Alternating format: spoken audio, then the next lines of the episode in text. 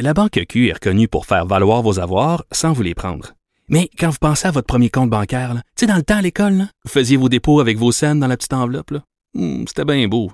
Mais avec le temps, ce vieux compte-là vous a coûté des milliers de dollars en frais, puis vous ne faites pas une scène d'intérêt.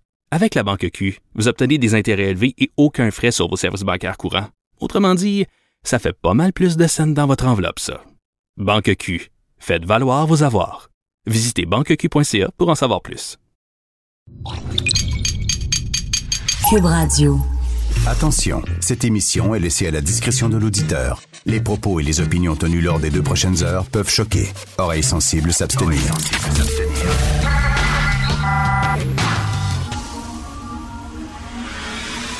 Martino. De 8 à 10. Politiquement incorrect.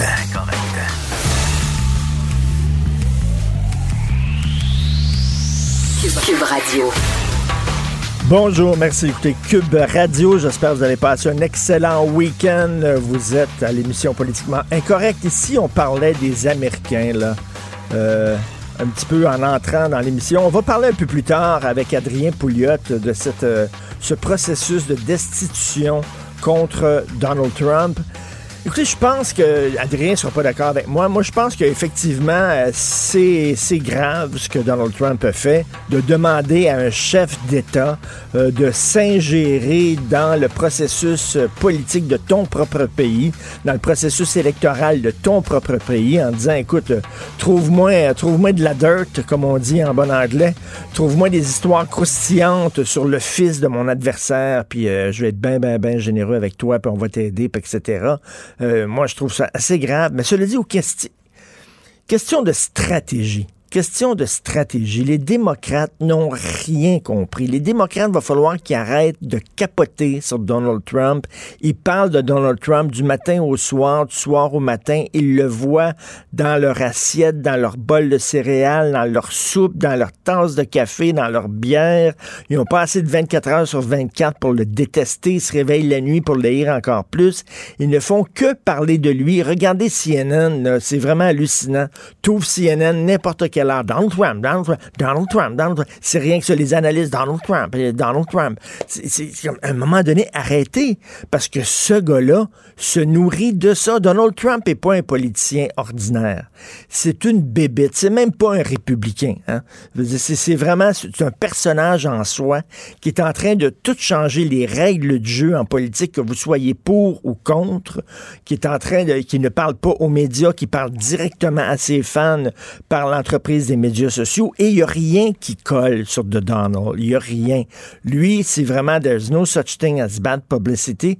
Tu parles en bien de Donald Trump, c'est bon pour lui. Tu parles en mal de Donald Trump, c'est bon pour lui. Dès que tu dis le mot Donald Trump, quel que soit le contexte, quel que soit, indépendamment de ce que tu dis, c'est bon pour lui, ça y apporte de l'eau au moulin. Donc, les démocrates, s'ils étaient intelligents, ce que je pense qu'ils ne sont pas, parce qu'ils devraient parler de leur programme, c'est quoi leur programme? C'est quoi leur vision des États-Unis? Qu'est-ce qu'ils proposent?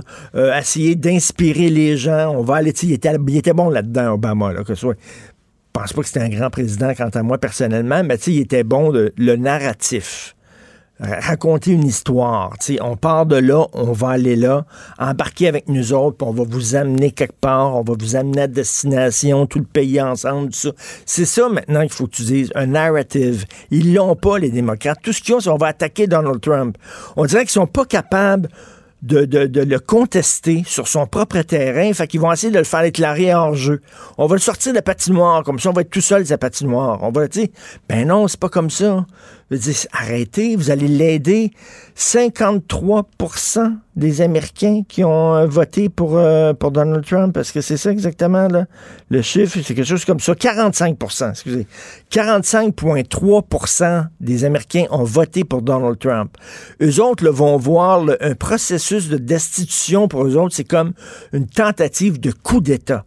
C'est un, un président qui a été euh, élu démocratiquement, même si les démocrates ont peut-être effectivement raison, peut-être ils ont une base solide, euh, leur argument peut-être oui, effectivement, euh, ils ont le droit de lancer un processus de destitution, c'est pas ça, mais stratégiquement, ça va jouer contre eux autres. Ils sont, ils sont en train d'envoyer un bâton, là, la face des républicains, puis le bâton va se transformer en plein vol, en boomerang, puis ça va leur venir direct la face, assez solide. Ils ont tiré l'élastique, puis l'élastique va leur péter la face. Ils sont en train de le faire élire. Moi, je suis convaincu de ça. Parce que là, la base de Donald Trump, là, ils vont, là, ils vont, ils ont besoin de, sais, ils carburent, eux autres, justement, l'adversité. Donc, les démocrates veulent faire destituer notre président. Ils veulent le sortir de la patinoire. Ah, ah, c'est la preuve que l'establishment a peur de Donald Trump, qu'il a de ce que ce gars-là peut dire, ce gars-là représente, etc. On veut le faire taire en utilisant la Constitution des États-Unis, puis tout ça. T'es en train d'en faire un martyr, Christy. Peuvent-tu arrêter de parler de Trump et parler d'eux autres? Mais on dirait qu'ils n'ont pas de programme. Ils savent pas quoi dire. Enlève, enlève- dites aux démocrates, parlez, mais parlez. Vous n'avez pas le droit de dire le mot Trump. Ils sauront pas quoi dire. Ils n'ont aucune idée que, que- quoi dire. Ils sont en train, moi, je, ça m'étonnerait pas, je veux pas mettre ma tête sur le bio et faire des prédictions, mais ça m'étonnerait pas qu'ils gagnent full pin, les doigts dans le nez, euh, les prochaines élections, parce qu'ils sont en train de lui donner littéralement euh, la victoire sur un plateau d'argent en le présentant comme un martyr. Je ne comprends pas ce qui se passe dans ce pays-là. là.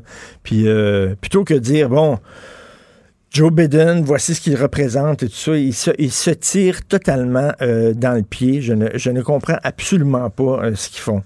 Euh, cela dit, avez-vous vu les dépenses, les, promesses ici? Moi, j'adore les élections. J'adore les élections parce que pendant, pendant la campagne électorale, ils ont tous une solution à nos problèmes. Quand ils sont élus, là, par pendant quatre ans, ils savent pas, ils cherchent, sais, là, comme Justin Trudeau, là, hey, je le sais quoi, on va, on va imposer, puis on va obliger les, les, les, les Google, les Amazon euh, de ce monde à payer de l'impôt. Ben oui, mais ça, ça fait quatre ans que tu es en poste. Ça fait quatre ans qu'on te le dit, c'est ça qu'il faut que tu fasses. Tu le faisais pas. Il le faisait pas. Il a envoyé au bat Mélanie Joly en lui disant Regarde, tu diras, là, c'est ça, tu diras qu'on ne taxe pas ces géants-là. Euh, au contraire, on, on deal avec eux autres, puis ils vont mettre de l'argent dans la production canadienne, puis c'est bon, pas besoin de les taxer, tout ça.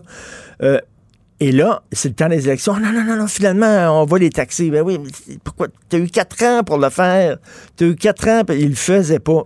Ils sont tous pareils, tous pareils. Ça me fait penser quand tu marches sur une rue avec des restaurants, la rue Prince-Arthur, avant, c'était comme ça.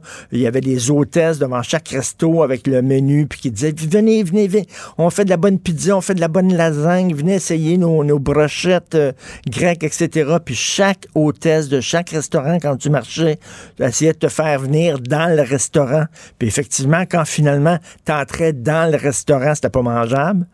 C'est vraiment des trappes à touristes, absolument pas mangeable, ces restos-là. Donc, c'est ça. C'est comme là, ils sont en train de dire viens, viens dans mon. Tu vois, ça va être extraordinaire. Si tu votes pour moi, on va avoir la solution à tous les problèmes. L'argent va pousser dans les arbres. Ben non. Ben non. Puis, puis, ah ouais, les promesses, on va en parler tantôt avec euh, Jean-François Guérin de LCN. Des milliards et des milliards de dollars. Soudainement, l'argent pousse dans les arbres. Euh, tout est possible. Et après ça, bien sûr, lorsque tu leur donnes un chèque en blanc puis tu votes pour toi, là, après ça, ils vont dire Ah, Vous savez, on a regardé les chiffres. L'état de l'économie, c'est pas aussi rose qu'on le pensait. Finalement, il y a plein de promesses que nous ne La Banque Q est reconnue pour faire valoir vos avoirs sans vous les prendre. Mais quand vous pensez à votre premier compte bancaire, tu sais, dans le temps à l'école, vous faisiez vos dépôts avec vos scènes dans la petite enveloppe. Hmm, C'était bien beau. Mais avec le temps, ce vieux compte-là vous a coûté des milliers de dollars en frais, puis vous ne faites pas une scène d'intérêt.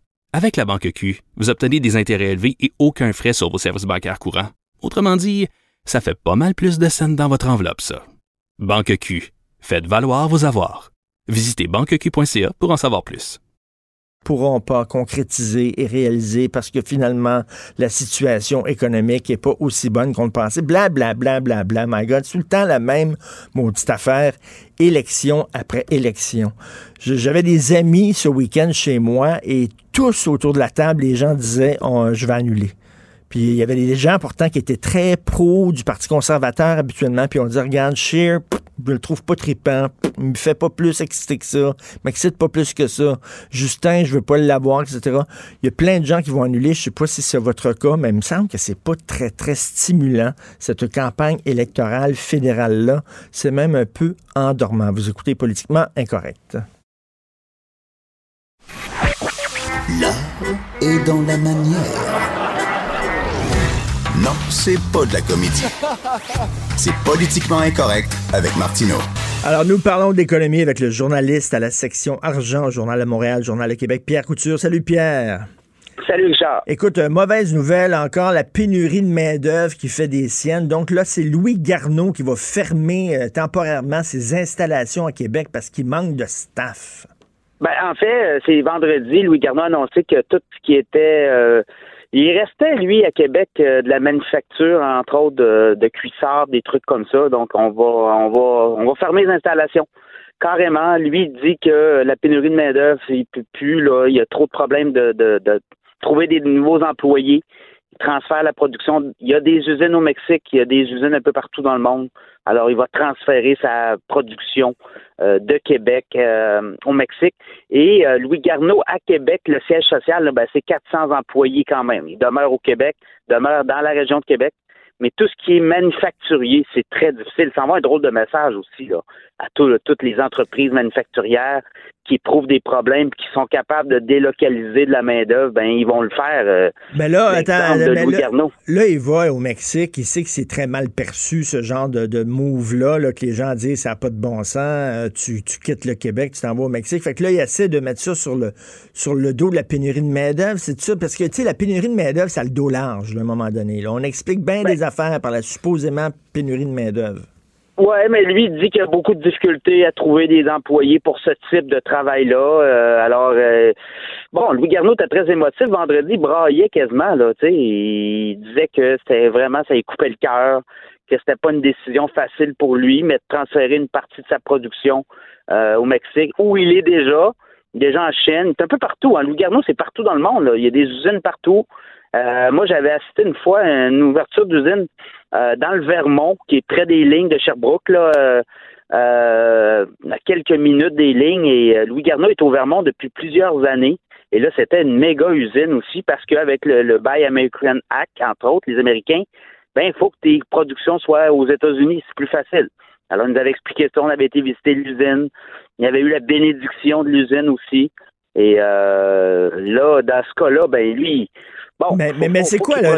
C'est quoi? Les, les, jeunes ne veulent pas travailler ou il n'y a pas suffisamment de jeunes pour remplir tous les postes disponibles? C'est quoi le problème? Ben, dans le cas de Louis Garneau, c'est du manufacturier, c'est des, des hmm. postes de couturière. Euh, c'est peut-être euh, plus rare à trouver, c'est ce qui semble être le cas. Alors, euh, bon, si lui le fait, j'imagine qu'il y en a d'autres qui vont le faire, puis là, ben, ça envoie encore un drôle de message. Euh, ben on n'est pas capable, on n'est pas capable d'avoir de travailleurs pour ce type d'emploi-là au Québec.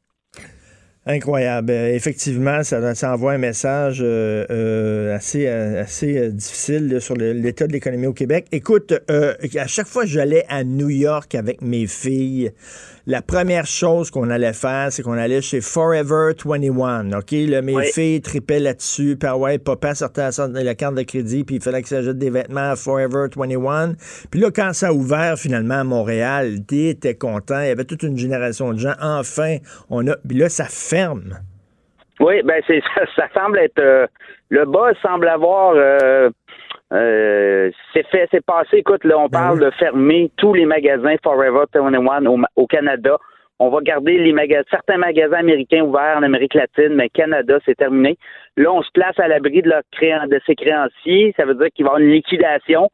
Mais je sais pas si c'est passé récemment devant un magasin Forever 21, là, mais ça, il restait plus grand chose sur les tablettes, là.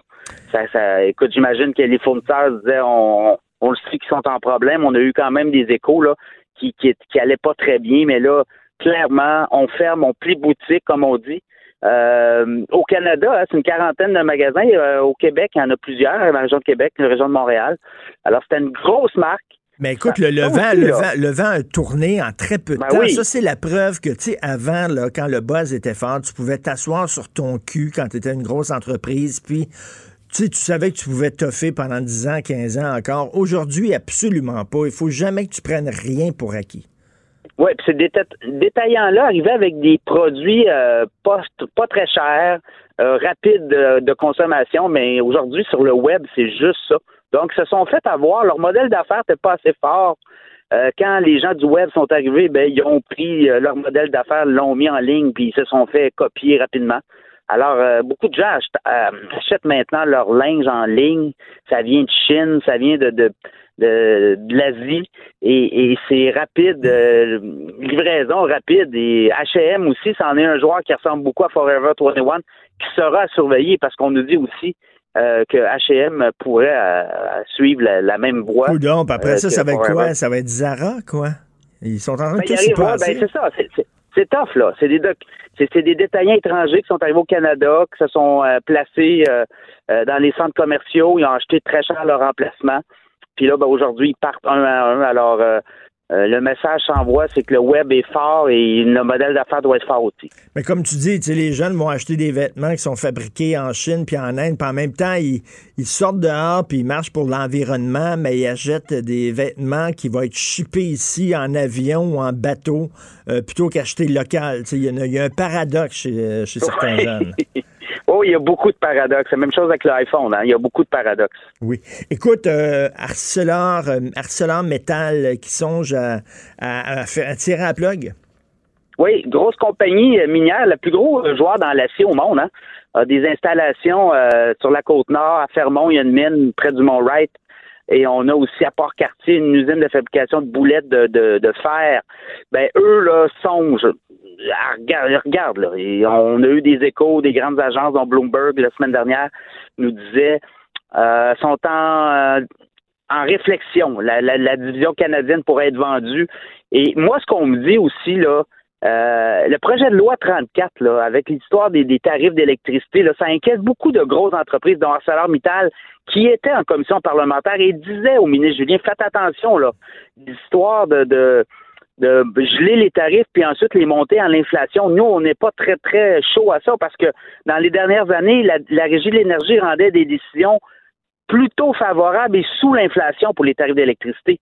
Alors, ça inquiète pas mal de joueurs, puis euh, je ne sais pas si ça, ça motive la vente de, en tout cas, la mise en vente de leur division canadienne, québécoise, là, dans le fer, mais ça, c'est un gros client d'Hydro-Québec, et pour eux, euh, les tarifs d'électricité à l'inflation, moi, on me disait qu'à l'inflation, c'est trop élevé. Il faut être sous l'inflation. Alors, dans le monde, il y a d'autres places. Donc, euh, tu reviens, tu reviens ce, ce, projet de loi-là qui dit justement, là, on va fixer les tarifs euh, au niveau de l'inflation. finalement, ça va coûter plus cher pour l'électricité. Puis ça, ça rend soudainement le Québec moins sexy pour les entrepreneurs qui veulent faire affaire ici, c'est ça? notamment, puis dans le cas d'ArcelorMittal, eux, en 2015-2016, avaient dit qu'ils allaient euh, vendre ou en tout cas cesser leur opération plus vite que prévu et ils ont investi après ça 500 millions dans leurs installations au Québec. Et là, soudainement, tout sera à vendre. Alors, euh, à suivre, mais euh, peut-être pas des bonnes nouvelles. Il y a 2500 travailleurs au Québec pour ArcelorMittal dans le fer. Et ça, ça veut dire qu'on n'est pas open for business au Québec. Là. On est plutôt closed for business. C'est le message qu'on envoie. C'est venez pas faire affaire ici au Québec. Venez pas ouvrir euh, des, entreprises ou des mines ou essayer d'exploiter nos ressources naturelles. Ça vaut pas la peine. C'est un message assez déprimant. Explosion des importations privées de vin au Québec, Pierre.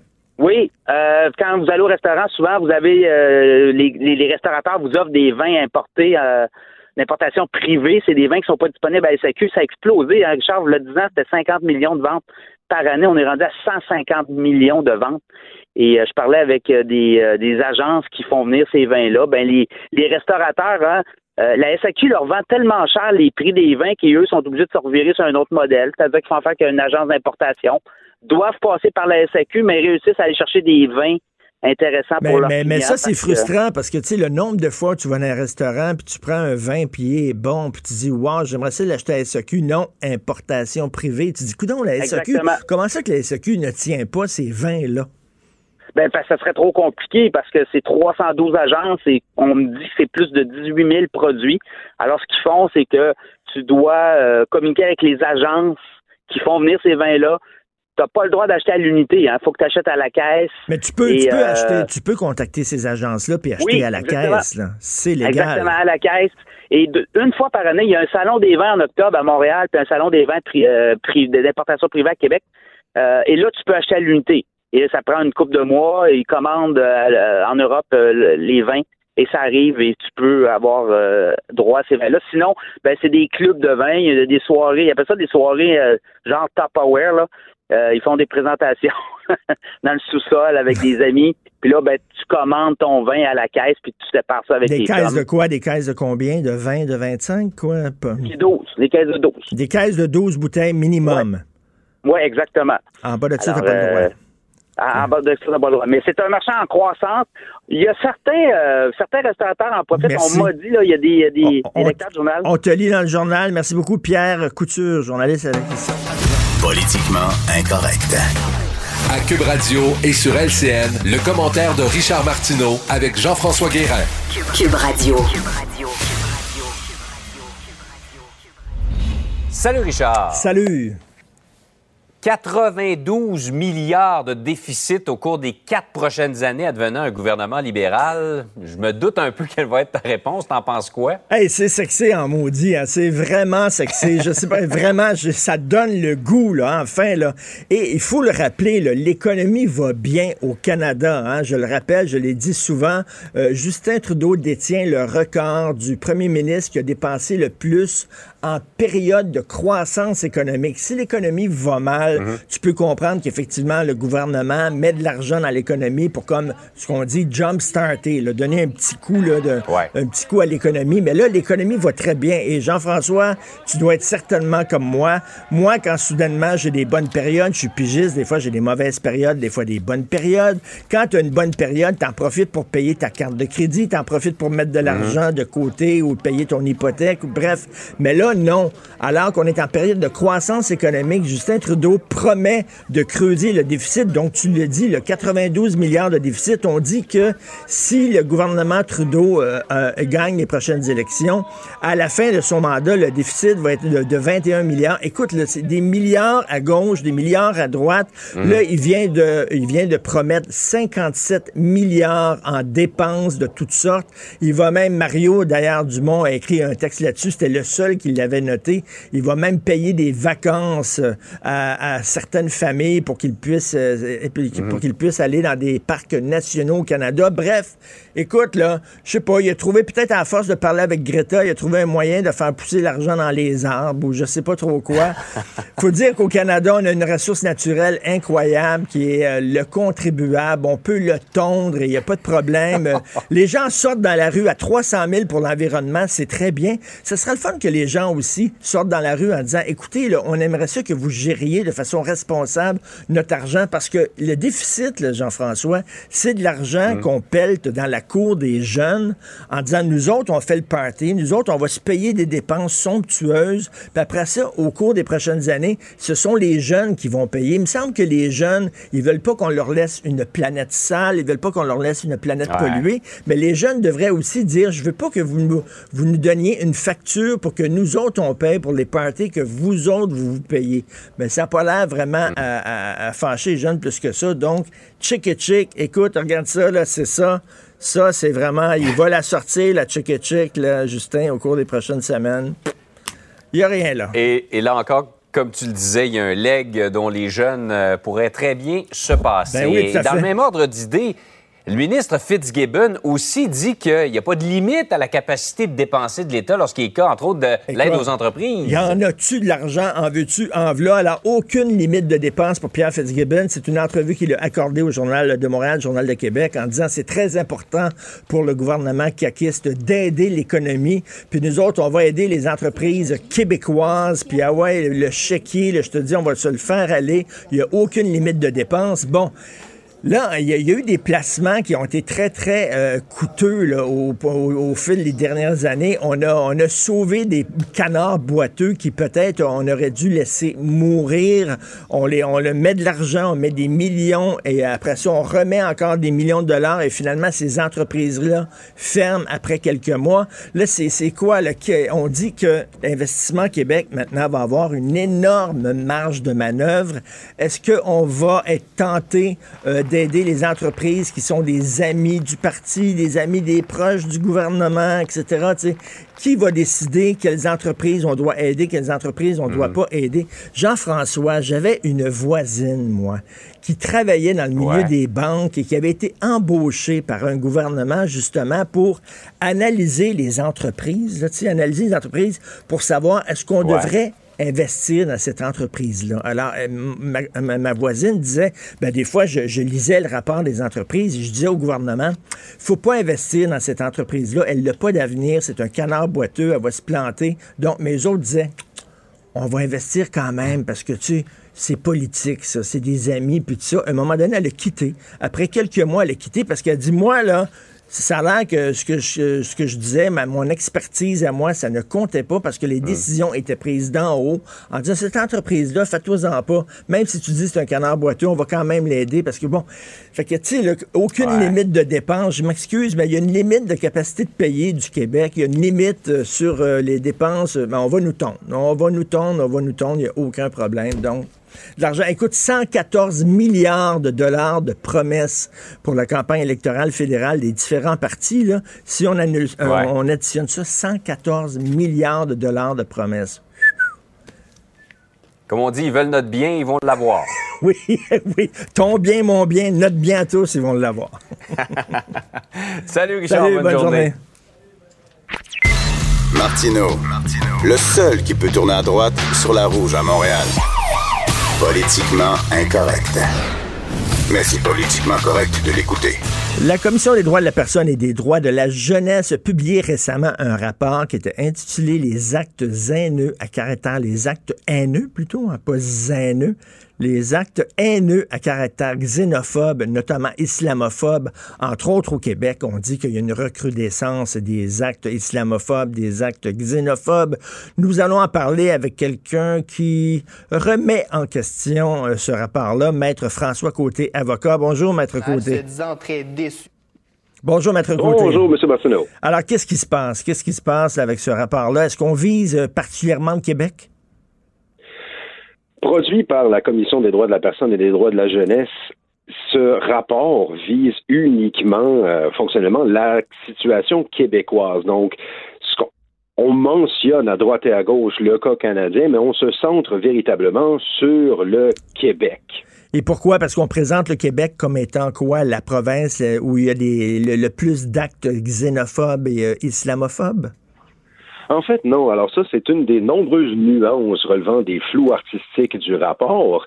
C'est que on présente uniquement l'augmentation des, euh, des des actes haineux selon le rapport. On ne met pas en comparaison le fait que le Québec, par rapport aux autres provinces canadiennes, est une des provinces qui a le taux d'actes haineux le plus statistiquement bas dans la fédération.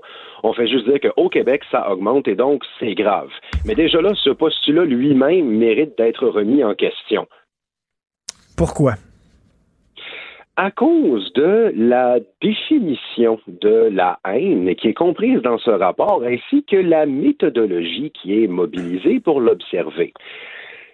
Tout d'abord, on est face à un rapport qui veut analyser l'augmentation des actes de haine. Fort bien. Mais on se posant la question, OK, ben c'est quoi de la haine au juste? Puis lorsqu'on prend le temps de lire la définition que le rapport en propose, euh, on reste très dubitatif.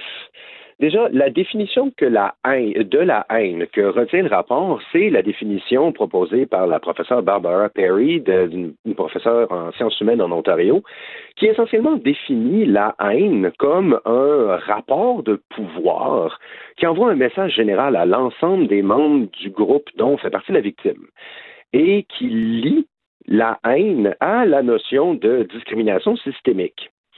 Et pour pouvoir l'observer, vu que la discrimination systémique, et ça, on pourra en reparler plus tard, mais vu que on part du principe que c'est un postulat omniprésent, on, on a uniquement besoin de se centrer sur la perspective subjective Hmm. d'une personne qui allègue avoir subi un acte haineux pour dire voilà, nous avons un cas empirique d'acte haineux. OK, mais, maître côté, là, euh, par exemple, je, je, prends un exemple concret.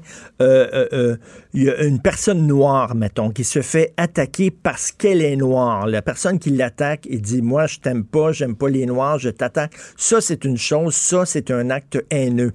Mais une personne. il y en a dans le rapport. Il y en a certains. Il ne faut pas penser qu'il n'y a aucun acte haineux au Québec. Mais une personne. c'est que, puisque une personne noire ou une personne, une femme voilée qui se fait attaquer, mais elle se fait attaquer comme moi, je me ferais attaquer, comme vous feriez attaquer, comme bon. Malheureusement, il y a des attaques comme ça, mais qui ne visent pas nécessairement le fait qu'elle porte un voile ou le fait que cette personne-là soit noire. C'est rien qu'on t'attaque parce que tu es là, on, en veut ton portefeuille, euh, la personne est folle, euh, euh, frappe la première personne qui, qui se présente devant elle, puis c'est peut-être un noir, c'est peut-être. Ça veut pas dire nécessairement que c'est une attaque haineuse qui vise un groupe en particulier. Mais pourtant, ça, le rapport le rejette. Parce qu'on se centre uniquement sur la perspective de, la des personnes qui se présentent comme victimes et qui allèguent avoir subi ça comme un acte de, de, entre guillemets, haine. Il y a quelques exemples qui sont euh, assez révélateurs dans le rapport. Par exemple, une personne dit qu'elle a perçu comme un acte haineux motivé par les préjugés raciaux le fait de s'être dit de se faire laver les mains avant de servir un client dans un café le fait de se faire dire ah, on n'aime pas ta religion ou encore ton foulard me dérange, ou ça vient d'où ton nom-là, ou encore remettre en question une croyance religieuse en disant Oh my God, t'as le droit de boire. Dans tous ces exemples, il y en a plein d'autres là, aux pages 105, 106 et suivantes. Dans tous ces exemples, c'est la perspective de la personne qui a vécu cet événement qui dit Moi, je me sens blessé, donc, c'est un acte de haine. Et puis après ça, par exemple, le fait de dire à une, serveuse dans un café de se laver les mains, est-ce que c'est nécessairement un acte haineux? Ben, peut-être. Peut-être que c'est motivé par un préjugé raciste, mais peut-être que non. Et, le, fait de dire, par exemple, le fait de dire, par exemple, à l'aéroport, mettons, une femme qui, qui, a le visage caché, est-ce que vous pouvez vous montrer le visage pour que je puisse voir si c'est la même personne qui est sur le passeport? Le fait de lui demander de se dévoiler peut être perçu par cette personne-là comme un acte haineux. Or, ben non, c'est pas un acte haineux tout. Il lui demande juste d'enlever son voile pour vérifier son identité. Le rapport va pas jusque-là, sauf qu'on ne pourrait pas l'exclure avec une telle méthodologie dans la mesure où si une personne se sent elle-même persécutée, se sent elle-même victime, ben c'est dans un regard, dans une perspective de discrimination systémique, l'intention de la personne à qui on reproche un geste ne compte pas. Seule compte la perspective subjective de la victime. Et ça, ça j'ouvre une parenthèse. On a encore un énième révélateur des différences de pensée juridique entre le Québec et le Canada anglais.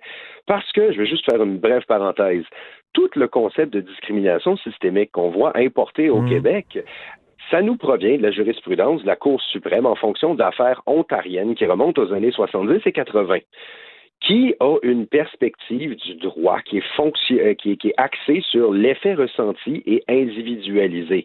Or, au Québec, historiquement, systématiquement, on ne considère pas le droit de la même manière, on a plus tendance à le considérer d'une manière objective et neutre. Sauf que, en important la jurisprudence de la Cour suprême, en, en important une perspective analytique qui n'est pas la nôtre, la Commission s'ancre dans un modèle qui lui permet de complètement redéfinir l'objet qui est étudié, qui est, disons, qui manque de l'objectivité nécessaire pour parler d'une donnée scientifique. Puis puisqu'on parle d'objectivité et de données scientifiques, il y a un autre élément qui est particulièrement critiquable du rapport. Pour conclure à l'idée qu'il y a une augmentation, une recrudescence de la haine au Québec, mhm. la Commission des droits de la personne a dit, conduit 150, 140 entrevues. Bon, déjà, la taille a de quoi laisser dubitatif. Mais en plus, quand on regarde les données, puis la méthodologie du rapport, en réalité, sur ces 140 entrevues, il y en a 50, ce pas des individus qui ont été interrogés, ce sont des organismes. Non, non, non, OK, OK, OK.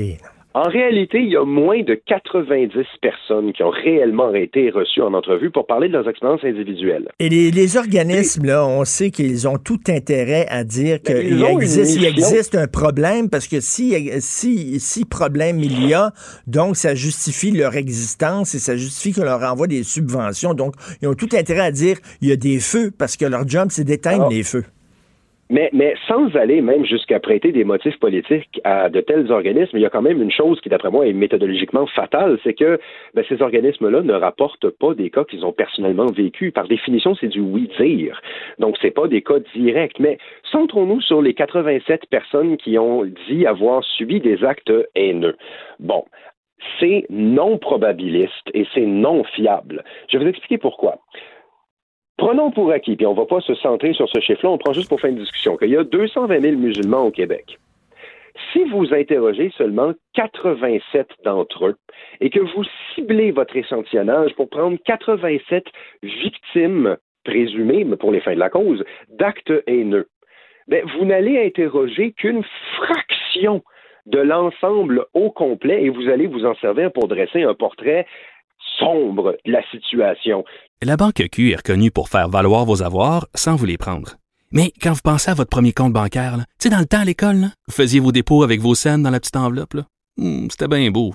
Mais avec le temps, ce vieux compte-là vous a coûté des milliers de dollars en frais, puis vous ne faites pas une scène d'intérêt.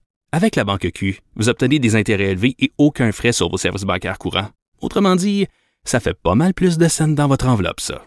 Banque Q. Faites valoir vos avoirs. Visitez banqueq.ca pour en savoir plus.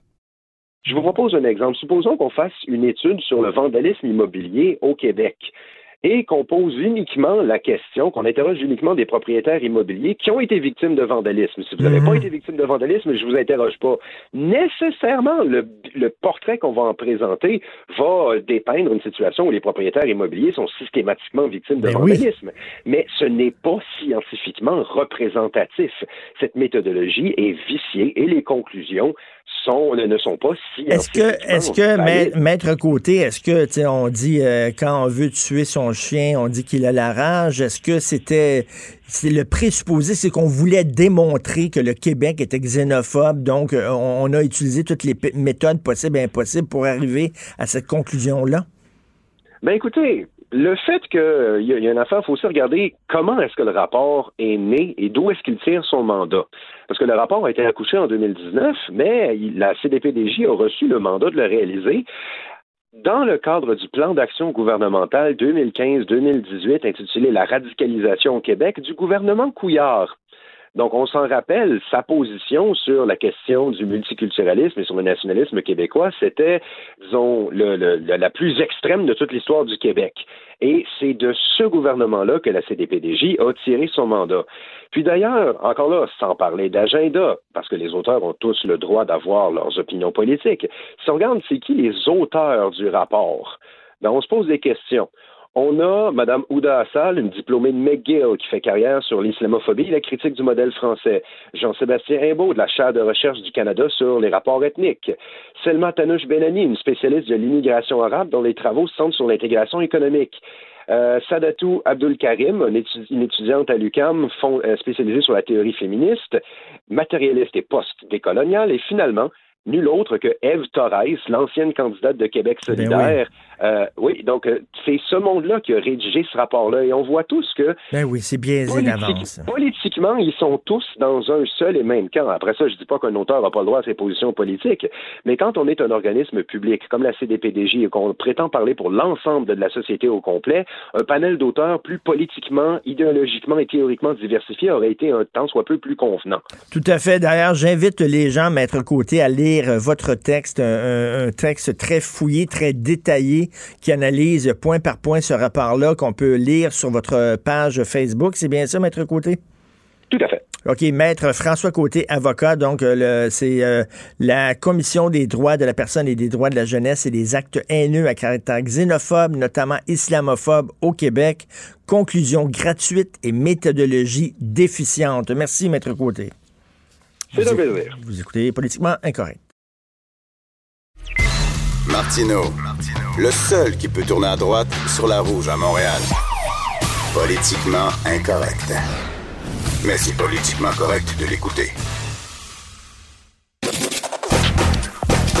Gilles Proulx. Le où, quand, comment, qui, pourquoi ne s'applique pas sa ricanade? Parle, parle, parle, genre, genre, genre. Gilles Proulx. C'est ça qu'il manque tellement en matière de journalisme et d'information. Voici le commentaire de Gilles Proulx.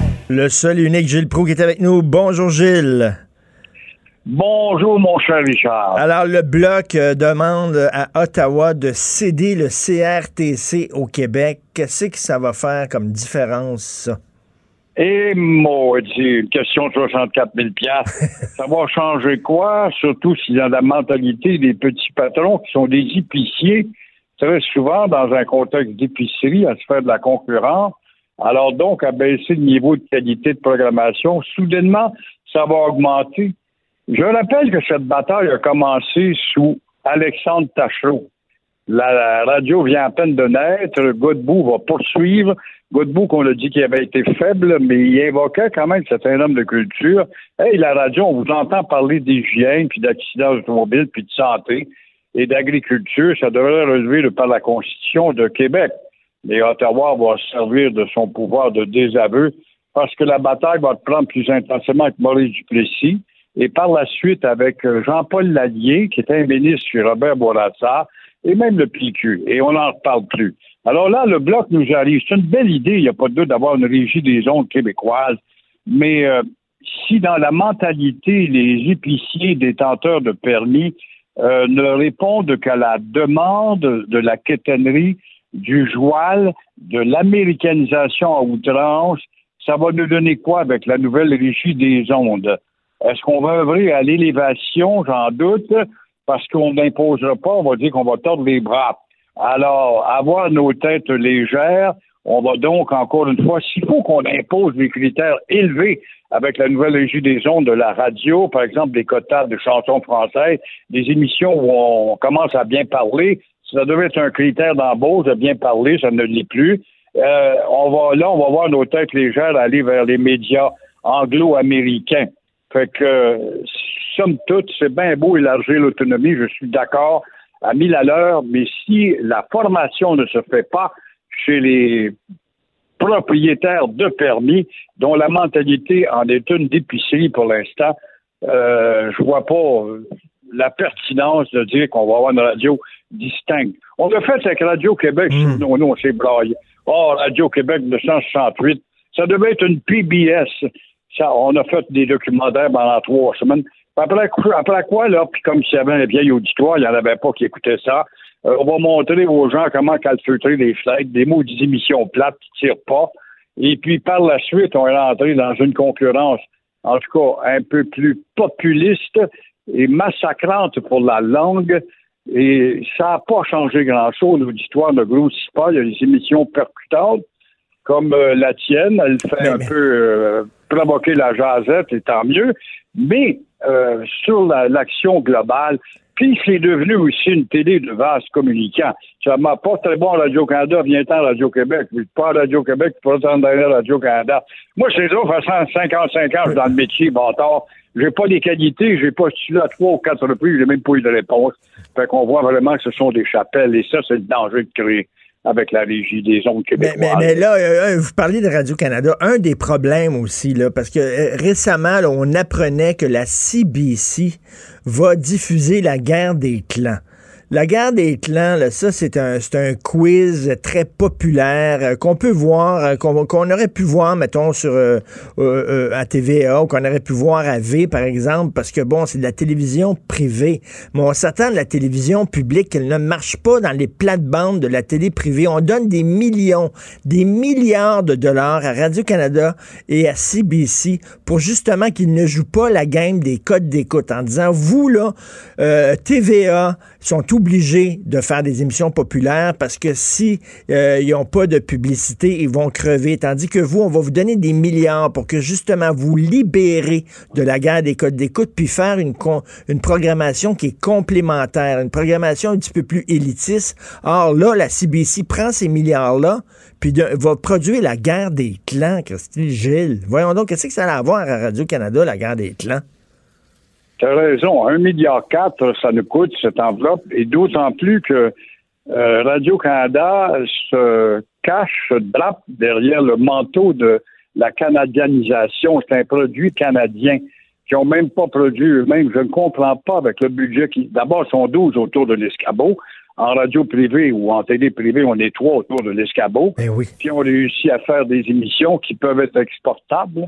Alors, il y a un travail à faire à Radio-Canada, des deux, des deux réseaux d'ailleurs, avec l'enveloppe qu'ils ont de créativité parallèle qui euh, ne se situe pas au niveau de la radio privée. Il faudra qu'elle devienne une véritable radio nationale, comme la PBC ou la, la radio de, de, de la Nouvelle-Zélande, moi que j'ai écouté beaucoup quand je suis allé, puis je suis toujours intéressé par la sonorité des radios nationales, la radio belge.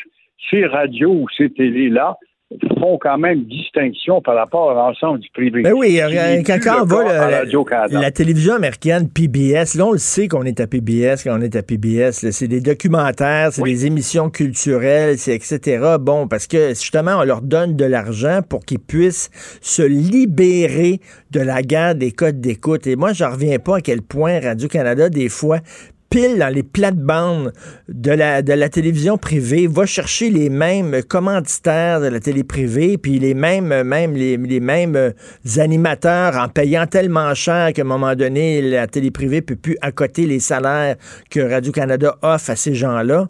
Euh, c'est pas le rôle de Radio-Canada de ça. Exactement, puis c'est de jouer beaucoup dans des quiz, la facilité. Ça devrait être une télé, une radio aussi éducative. La radio, elle est peut-être plus le réseau radio. Oui, oui, oui, le la radio, télé oui. qui s'est éloignée dans le divertissement, l'entertainment pour plaire à Éric Salvaille qui avait ça dans son vocabulaire. Ça l'a fait de lui, ça a fait de lui un multimillionnaire grâce aux médias et l'entertainment. Mais il y en a un peu trop. Et encore une fois, on s'éloigne d'une mission, mais la régie des ondes n'existe plus, devient de plus en plus une non-entité. La régie des ondes, a des règles de dire que les médias doivent travailler à l'élévation de la connaissance, le renforcement culturel, social et économique. On a retenu que le dernier chapitre, je pense, et ça donne ce que ça Ben, donne. y a-t-il encore lieu d'avoir un organisme comme le CRTC? Prenez le Cube Radio ici, c'est de la radio euh, sur euh, Internet. Euh, on n'est pas géré, là, on n'est pas géré par le CRTC parce que, bon, c'est pas des, des, des, des ondes, c'est, c'est sur Internet. De plus en plus, il va y avoir des médias comme ça euh, et qui, qui seront plus gérés par le CRTC. Moi, j'ai l'impression que le CRTC, il essaie de se mettre comme dans le plein milieu du fleuve puis d'arrêter le courant, là. Ça sert-tu encore à quelque chose, cet organisme-là? Exactement. C'est la des ondes se doit d'être redéfinie quant à son rôle et sa capacité d'intervention. Elle n'intervient pas très souvent. Elle est intervenue dans le temps, par exemple, bon, euh, la scatologie, des sacs, les blasphèmes, t'as pas le droit d'injurier. Tout ça, ça n'existe plus.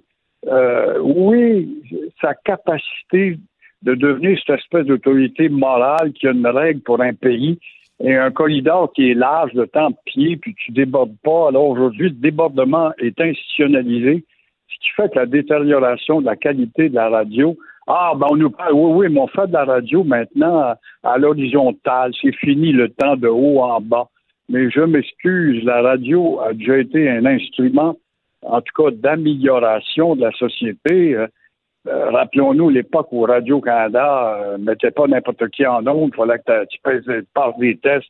Il fallait que tu aies un respect de la langue. Moi, j'ai connu ça. J'ai eu comme patron Roger Beaulieu. Ça m'a été inculqué par une école qui n'existe plus. Et euh, ça donne ce que ça donne. C'est que c'est- C'est une radio à de laisser La Banque Q est reconnue pour faire valoir vos avoirs sans vous les prendre.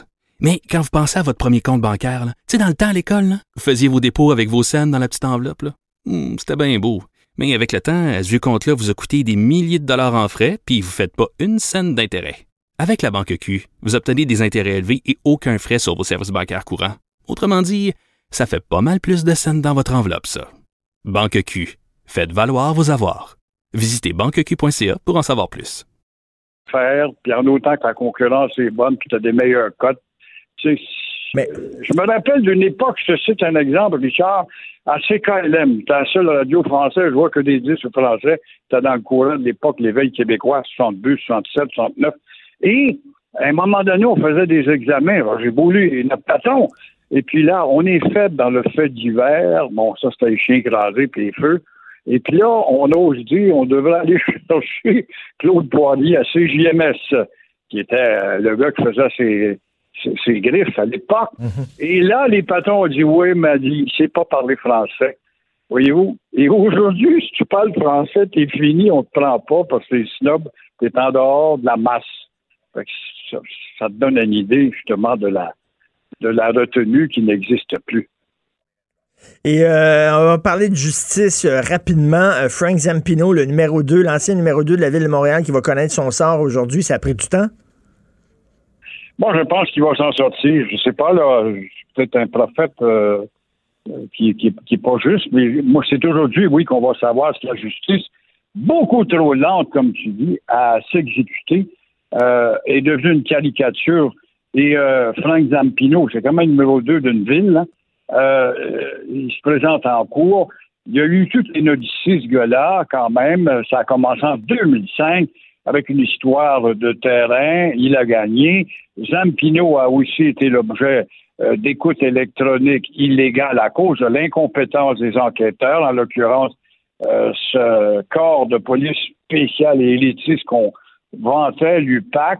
Bref, euh, son chemin de croix a été parsemé quand même d'accusations de complot, puis de fraude, puis d'abus, puis euh, tout ce que tu veux. Il a été beurré par l'UPAC. Alors, cette monumentale démarche, euh, quoi euh, qu'il arrive, va prouver euh, cet après-midi probablement que la police a manqué, a besoin de se réajuster et se former. Parce que, la justice est trop lente et il va. Ben, c'est trop lourd aussi. Ben oui, puis comme Nathalie Normando va s'en sortir aussi, moi, ça m'étonnerait pas, pas en tout, là, qui, avec euh, ce qu'on a su récemment, là, euh, l'enquête de l'UPAC qui avait des problèmes, les gens qui ont mené l'enquête, qui ont été mis de côté euh, sur la voie de service, etc. Elle va pouvoir s'en sortir. Puis là, les gens, nous autres, on regarde ça, là, de, de ces gens-là qui s'en sortent tout le temps, euh, sans aucune accusation, avec, sans aucune condamnation. À un moment donné, on devient cynique. Oui, elle- on vient qu'on ne croit plus en la justice et elle va s'en sortir et ça va permettre à tous ces gens-là, ben moi je reviens contre la justice et je vais donc euh, intenter une poursuite contre euh, le tribunal, contre l'UPAC, contre tel corps de police. Et c'est ainsi que la, la farce continue et décrédibilise en bout de ligne euh, nos corps policiers et la justice. Tout à fait. Merci pense beaucoup. Merci Oui. beaucoup, Alors, Gilles. Merci. bon, on, bon. va, on va continuer à vous euh, écouter ici. Mais c'est vrai que, puis en même temps, il y a votre balado. faut le rappeler, vous faites un balado sur l'histoire de la radio. C'est drôle, oui, oui, puis on chemine dans le temps, puis euh, la crise amérindienne, puis la crise d'octobre, puis bon, les moments qui ont secoué la radio. Et là, je suis en train de terminer, et je suis rendu chez toi, dans votre radio, les nouveaux médias, la multiplication des médias qui échappent en tout cas aux ondes, et on parle de, la régie, on en parlait tout à l'heure, euh, ça te démontre vers quoi s'en va, s'en vont ces médias, et les médias traditionnels qui se voient grugés petit à petit par le progrès technologique. Alors, on Alors- peut ça, aller, aller sur le, le site de Cube Radio dans la section balado. Ça s'intitule euh, Radio Premier Influenceur. Merci beaucoup, Gilles Pro. Merci. Au revoir. Richard Martineau. Politiquement incorrect. Cube Radio. Alors, Éric Salvaille s'est présenté à son enquête préliminaire. euh, une longue marche jusqu'aux portes du palais de justice, poursuivi par des reporters qui lui mettaient le micro sous le nez, qui lui posaient des questions, mais il n'a pas dit un traître mot. Donc, euh, on va en savoir un peu plus au courant de la journée. Il y a aussi dans l'actualité Robert De Niro qui est allé donner une longue entrevue à CNN puis qui a blasté Donald Trump comme il le fait régulièrement. You talking to me? You talking to me, Robert De Niro dans Taxi Driver. Alors là, il est plus, euh, mettons, il est mauvais comédien ces temps-ci. On s'entend-tu que le dernier bon film avec Robert De Niro, ça remonte à il y a très longtemps. Là, il est dans le prochain Scorsese avec Joe Pesci et euh, Al Pacino. J'ai bien hâte de voir ça. Produit par Netflix, ça s'intitule The Irishman. On va pouvoir euh, le voir sur le gars de la mafia, le tueur à gages de la mafia qui aurait tué Jimmy Hoffa, le célèbre chef syndicaliste des Teamsters. Il paraît que c'est bien, bien bon. C'est le retour en forme de Scorsese, le retour en forme de De Niro. On verra. Mais bref, ces temps-ci, il, il est plus, il est plus activiste anti-Trump. On peut peut-être écouter, Fred, un extrait de son entrevue à CNN. where this guy is like a gangster. He's come along and he's said things, done things we say over and over again. This is terrible. We're in a terrible situation. We're in a terrible situation. And this guy just keeps going on and on and on without being stopped. Robert De Niro aide la cause de Donald Trump. Plus que tu parles de Donald Trump, plus que Donald Trump est content et plus que ses supporters jubilent. Arrêtez de tout le temps parler de lui, de toujours le voir. Robert De Niro, t'es un pro-démocrate. Dis-nous qu'est-ce que le Parti démocrate va faire? C'est quoi le programme du Parti démocrate? Ben non, ils ont rien à dire. C'est rien Donald Trump, Donald Trump, Donald Trump, Donald Trump, c'est tout. Et ça, ça va aider The Trump Guy. Euh, Justin Trudeau s'est fait interviewer par un jeune, c'est-à-dire qu'il lui a demandé, le, le jeune lui a demandé c'est quoi ses livres préférés? Voici sa réponse. Prochaine question. Quel est mon livre préféré? Oh mon Dieu. Euh, J'en ai tellement. Euh, je lis euh, euh, beaucoup, beaucoup. Euh, donc, ces jours-ci, je peux même pas imaginer quelle, quelle réponse donner à cette question-là. Je lis beaucoup de, de, de bouquins très lourds sur, sur l'économie, sur euh, euh, l'avenir de notre planète, sur les décisions qu'on va avoir à prendre. Ah, j'en lis, j'en lis, là. Ah, mon Dieu, mon livre préféré, j'en lis tellement. Fred, est-ce que tu lis des livres lourds? Est-ce que tu pinces tes livres Ah, c'est avant de les juste lire? des, des légers. Moi, je lis des. Des, des, des légers. des Puis livres quoi, légers. pas en haut d'un- d'une livre, pas en haut d'une livre et demie, quoi? Ouais, en nombre de pages ou en nombre. ah, poids, ouais, poids J'arrive avec poids, mon, mon pèse-personne, je mets mon livre. Ah, ça. OK, en bas de 5 livres, c'est possible. En bas de 5 livres, c'est pas en haut, livres. de 5 Non, livres. c'est trop lourd. là. Ben, lui, il lit des livres Lui, il est capable, oui. Lui, est capable. Et le, le, le, le bottin téléphonique est un, constitue un livre lourd. Ça existe encore, ça. hein? Je pense que oui, c'est lourd. Ça, c'est lourd. C'est lourd. Le guide de l'auto aussi, c'est assez lourd. Euh, je me souviens, moi, j'ai fait le salon de l'auto à côté des gens du guide de l'auto. Ils m'ont passé la dernière édition. C'est c'est assez pesant. Le, le Nouveau Testament.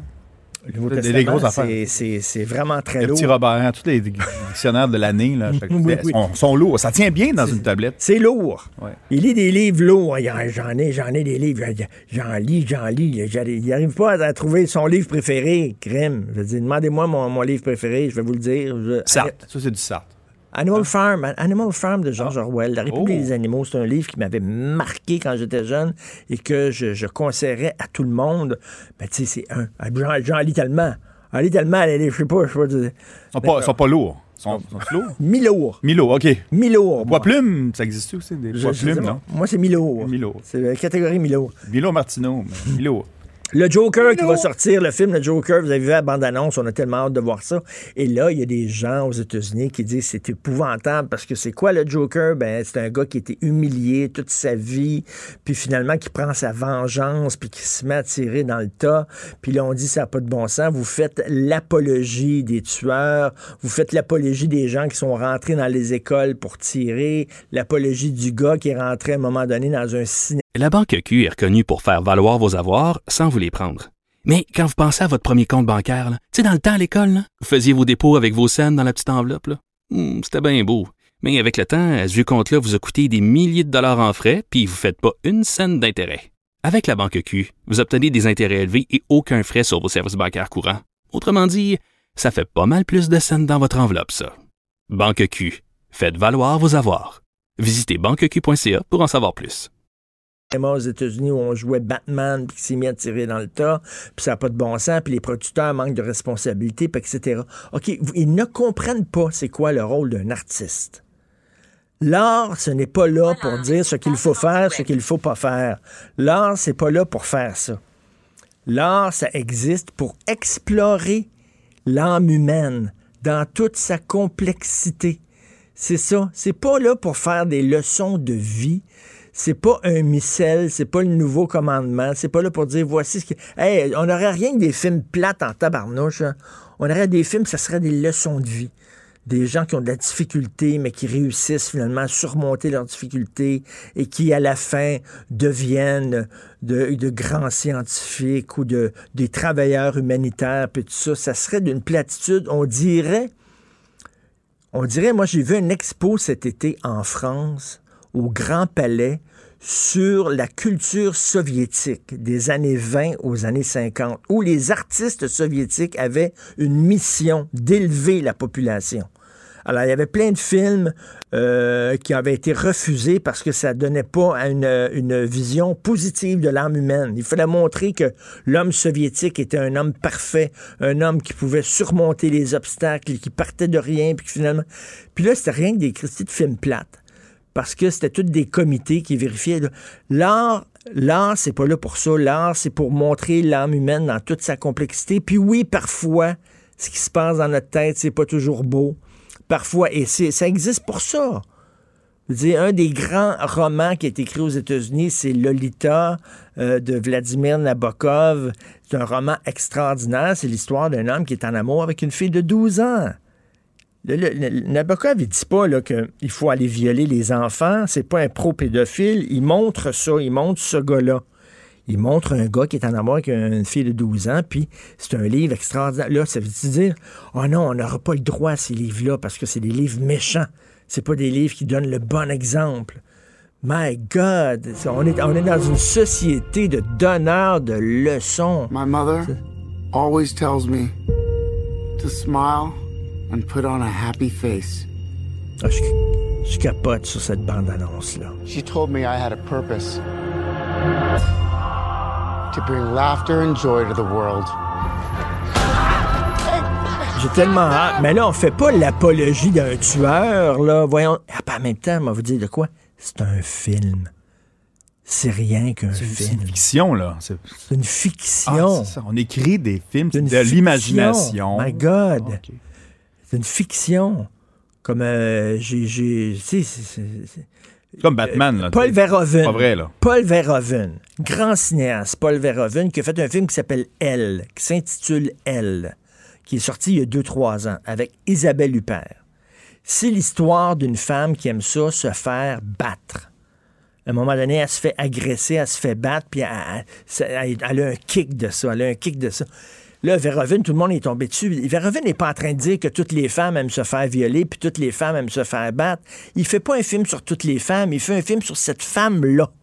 Il a pris une femme qui est Isabelle Huppert, puis ce personnage-là, qui est un personnage avec une, sexualité fuckée, puis il étudie ce personnage-là. Ça veut pas dire euh, que là, soudainement, il dit que toutes les femmes aiment ça se faire battre, puis que toutes les femmes aiment se faire violer. Il est pas là pour faire. Ça, tu sais, ça se peut-tu des fois que, mettons, dans un film, le méchant soit noir, puis t'es pas en train de dire que toutes les noirs sont des méchants, non. J'ai Tu es quelque en train de parler dire. de ce personnage-là. J'ai été agressée Ah, ça, c'est chez elle. moi. Enfin, Et tu vas bien? Un pipereitig. Très bien. C'est un film, c'est un film vraiment tripant, elle. C'est un film sur, sur une femme qui a une sexualité vraiment euh, tordue. D'ailleurs, Isabelle Huppert joue toujours des femmes qui ont une sexualité tordue dans tous ses films. Mais bref, c'est un film intéressant, mais il est pas là pour faire des leçons. Puis c'était pas un film sur les femmes. C'est un film sur une femme. Un artiste a le droit de, de, de, de, s'exprimer sans nécessairement qu'on y tape sur les doigts. Bref, j'ai bien hâte de voir le Joker et ça fait pas l'apologie des tueurs. Ça raconte l'histoire d'un psychopathe, puis comment il est devenu psychopathe, puis qu'est-ce qui l'a amené à faire ça. Puis c'est quoi? C'est un film, c'est rien qu'un film. Vous écoutez politiquement incorrect. Pour nous rejoindre en studio, Studio à commercial cube.radio. Appelez ou textez 187 Cube Radio. 1877 827 2346.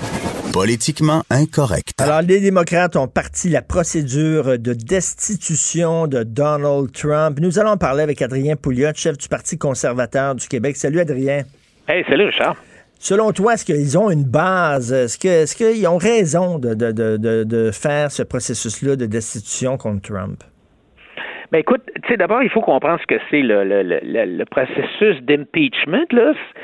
En soi, c'est il y a deux étapes. D'abord, un, il y a l'impeachment qui est voté par la Chambre des représentants. Puis ça, c'est comme c'est seulement une mise en accusation. OK. qui a, qui a- qui a comme seul effet d'ouvrir un procès. Puis le procès, lui, a lieu devant le Sénat. Donc, le procès se tient devant des sénateurs. c'est un procès qui est présidé par le juge en chef de la Cour suprême, quand c'est le président qui est jugé, puis la décision de culpabilité doit être votée aux deux tiers des sénateurs. Donc, tout de en partant, Richard, on sait que fort probablement Trump ne sera pas destitué parce que les démocrates ont rien que 48 sénateurs, puis ça en prend 77. OK, Donc, ça, ça veut dire, ça, ça veut dire là, qu'ils savent, là, les démocrates le savent, que ça va être bloqué au Sénat, donc ils font ça pour leur base. Ils font ça, pour rassurer leur base en disant, regardez, là, euh, euh, on est capable de se tenir debout contre le président Trump. C'est surtout ça. Ben écoute, on sait que littéralement, depuis le premier jour de la présidence de Trump, il y a eu un mouvement demandant l'ouverture d'une procédure d'impeachment. Il y, y y avait le jour 1, là, il y a eu une, une- espèce de, de- de pétition qui est partie, là, puis mais les démocrates ont toujours rechigné à s'engager aussi vite que ça dans une procédure comme ça parce que ça a l'air prématuré, puis ils ont l'air des mauvais perdants tout simplement parce qu'ils ont perdu l'élection, puis ça peut être politiquement contre-productif. Ben oui. Sais, parce que Trump a un gros support de sa base électorale. Alors, donc, Nancy, pas- Nancy Pelosi, elle avait pas l'air à triper ben ben de le lancer. Sais, elle a hésité longtemps avant de se lancer là-dedans dans la procédure d'impeachment parce qu'elle sait que c'est un boomerang qui lance puis qui peut leur revenir en pleine face. Exactement. Puis, le, tu sais, il y a, il y a vraiment une frange d'extrême gauche dans le Parti démocrate qui est pilotée un peu par, entre autres, Alexandra Ocasio-Cortez, puis d'autres femmes qui sont en guerre ouverte contre Trump. La chicane sur Twitter, ça, ça fait envoyer des claques d'en face. Et donc, cette frange-là a pris beaucoup d'espace dans le parti surtout avec la course à la chefferie du parti, hein, où tous les candidats se bousculent de plus en plus à gauche pour se faire élire comme chef. Là, Tu- je veux dire, c'est- incroyable. Quand tu regardes les débats, tu mettrais Obama là-dedans, puis les gens diraient, ben Obama, il est bien trop à droite, là, tu sais. Ben oui, ben oui, tout à fait. Là. C'est que- Alors là, tu as, vraiment comme une, une grosse bousculade à gauche, puis là, Pelosi est pognée à essayer de, de contrôler ce monde-là, et finalement, je pense que elle a plus été capable de contrôler cette gang-là. Alors, elle a fini par plier en, démarrant le processus à la Chambre des représentants qui, elle, est contrôlée par les démocrates. Donc, on y va, on, on passe une résolution à la majorité simple à la Chambre des représentants qui est contrôlée par les mo- démocrates. Ça passe. Et là, ensuite de ça, ça va au Sénat, puis ça casse. Mais là, eux autres, ça se peut-tu qu'il y a des sénateurs républicains qui disent, regarde, mon allégeance à mon pays est plus importante, mon patriotisme est plus important que mon allégeance politique. C'est-à-dire que même si je suis républicain, je trouve que ce que fait Donald Trump est tellement répréhensible que je vais voter pour la procédure d'impeachment parce que parce que c'est c'est mon pays qui importe plus que mon parti. Ça se peut-tu, ça? Ouais, ça se peut, mais les sénateurs sont élus pour six ans, donc ils sont pas, sont pas tout le temps en train de penser à une réélection là. Euh, et ce qu'ils vont faire, c'est qu'ils vont regarder leurs électeurs, puis ils vont essayer de prendre le pouls politique de leurs électeurs. Ce sont des quand même des sénateurs républicains dans des États républicains. Alors, ce que tu dis, c'est théoriquement possible, mais en pratique, cette histoire-là, c'est pas c'est pas un procès politique, Euh, c'est pas un procès légal, c'est un procès politique. Puis, donc, moi, je pense pas que ça va arriver. C'est un procès politique, un procès politique comme les démocrates, comme euh, les républicains ont, ont intenté envers Bill Clinton. Oui, c'est ça. C'est la même affaire. C'est ça. C'est toujours, c'est toujours politique. Euh, en théorie, la Constitution dit que bon, tu peux destituer s'il y a eu une trahison ou de la corruption ou euh, un autre crime majeur ou délit majeur, mais mais donc le but normalement, c'est de destituer quelqu'un qui a commis un crime sérieux et non pour des raisons politiques, mais en pratique, c'est un processus politique. Puis même, euh, n'importe quelle raison finalement euh, est bonne si la majorité des membres de la Chambre des représentants décident que c'est une bonne raison. Ils votent là-dessus, puis on part avec ça. Ce qui est bien intéressant, par contre, c'est de voir qu'est-ce qui a fait déborder le vase. Et là, il y a eu un appel controversé que Trump a fait au président de l'Ukraine récemment parce que le président de l'Ukraine a gagné ses, ses élections législatives. Trump l'a appelé, puis il a dit félicitations, puis j'ai lu le transcript, c'est vraiment drôle parce que ces deux-là s'entendent comme larron en foire. Là. Le président de l'Ukraine a dit Ah, vous êtes mon modèle, puis j'ai utilisé les mêmes stratégies que vous, puis pour être élu. Puis en tout cas, les deux sont ont l'air deux bons chums. Là. puis là, ben Trump dit En passant, est-ce que tu pourrais regarder, voir si tu ne retrouverais pas le serveur informatique qui aurait supposément été impliqué dans le piratage du système informatique du Parti démocrate des États-Unis lors de l'élection de 2016? Parce qu'il y a une espèce de théorie non prouvée que l'origine de l'attaque contre le, le, le, le, serveur informatique du Parti démocrate, où ils ont volé euh, des milliers de courriels, serait aurait originé de l'Ukraine. Alors, il pose cette question-là.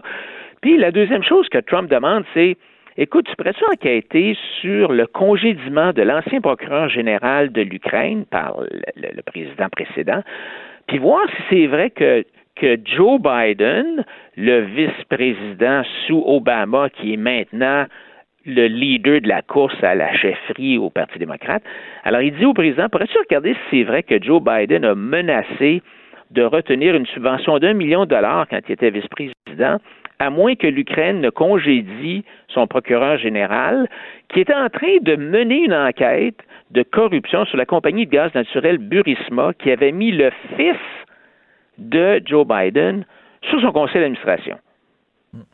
Puis là, ben, c'est assez spécial parce que le fils Joe Biden, alors le gars, il était payé comme 50 000, jusqu'à 50 000 par mois OK? Puis Joe Biden, honnêtement, là, puis moi, là, c'est comme un zéro, tu sais, je veux dire. Un, il a couché avec la veuve de son frère, il s'est fait prendre avec du crack, euh, il avait un paquet de permis de conduire dans son auto, il avait une badge de police dans sa voiture, il s'est fait expulser de l'armée pour la drogue.